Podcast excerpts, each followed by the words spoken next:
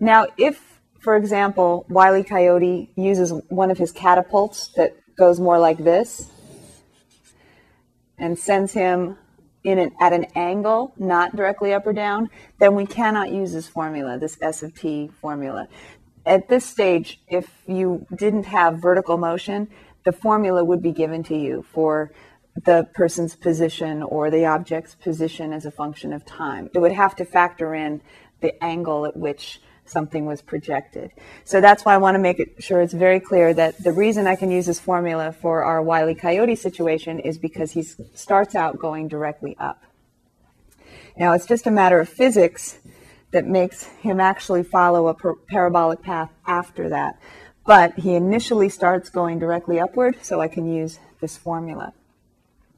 Now the other thing I want to say about this formula is it is his height, but it's as a function of time. So a very common misconception is to think that on this axis here, that this would be his horizontal position.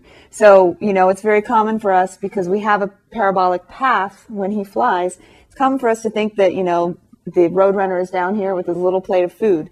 But if I want to graph S of t, then this is really representing more like a timeline, isn't it? Like here's time zero, and then time is moving forward on this axis. So it's a timeline. It's not really a horizontal distance like along the ground or anything. Up here we have the y-axis is going to represent his height as a function of time. And he's going to start at 192 feet up. So I'm going to actually put this axis in feet, and I'm going to put the time axis in seconds. So he starts at 192 feet up, and then he goes directly up. But what that means in terms of a function of time is, as time passes, at first his height increases. And then at some point, what goes up must come down, right? And this is what I call the Wile E. Coyote uh-oh moment, because he shows his little sign. Says, uh-oh, I'm at the top, and I realize I'm going to start falling down. So this should follow a parabola like this. And at the top is where he changes position going from going up to going down. This is not a very good parabola. You're going to have to. That's a little better. So he changes from going up to going down, and then eventually he lands, doesn't he? Now, we don't have enough information yet to figure out what his height is. The only thing I told you was 192 feet. What's the other thing if you want to use S of t equal negative 16t squared plus v naught t plus s naught? What's the other thing we need to know? We know his initial height is 192.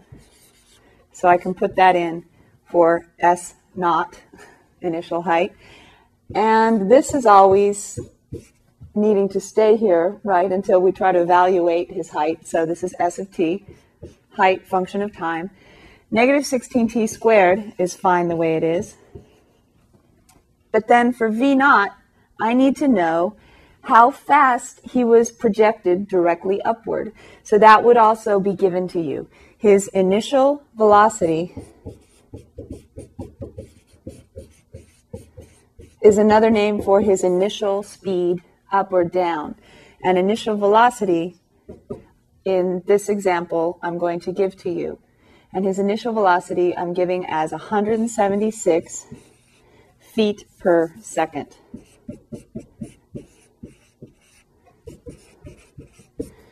What that means is every second he goes up 176 feet. Well, not exactly, right? That's just at the very beginning. Then after after gravity takes hold, his velocity gets smaller, doesn't it? He starts to slow down.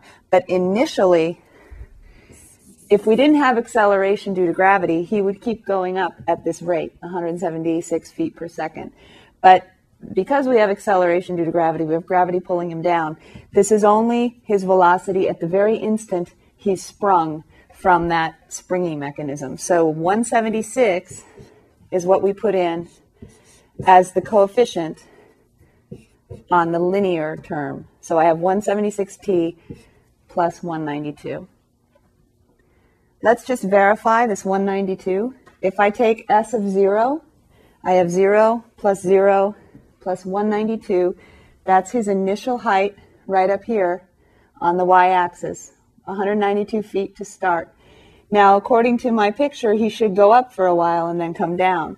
So if we want to get his height at different times, that we should at first see the height going up, shouldn't we? So let's take a minute and actually make a table for his height values for different times, starting at zero.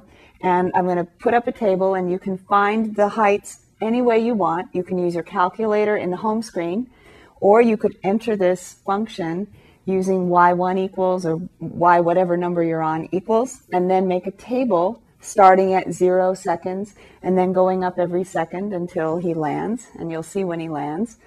Um, or you could look at the graph, I suppose, too, and do value, math value for different places on the graph if you'd like to do that.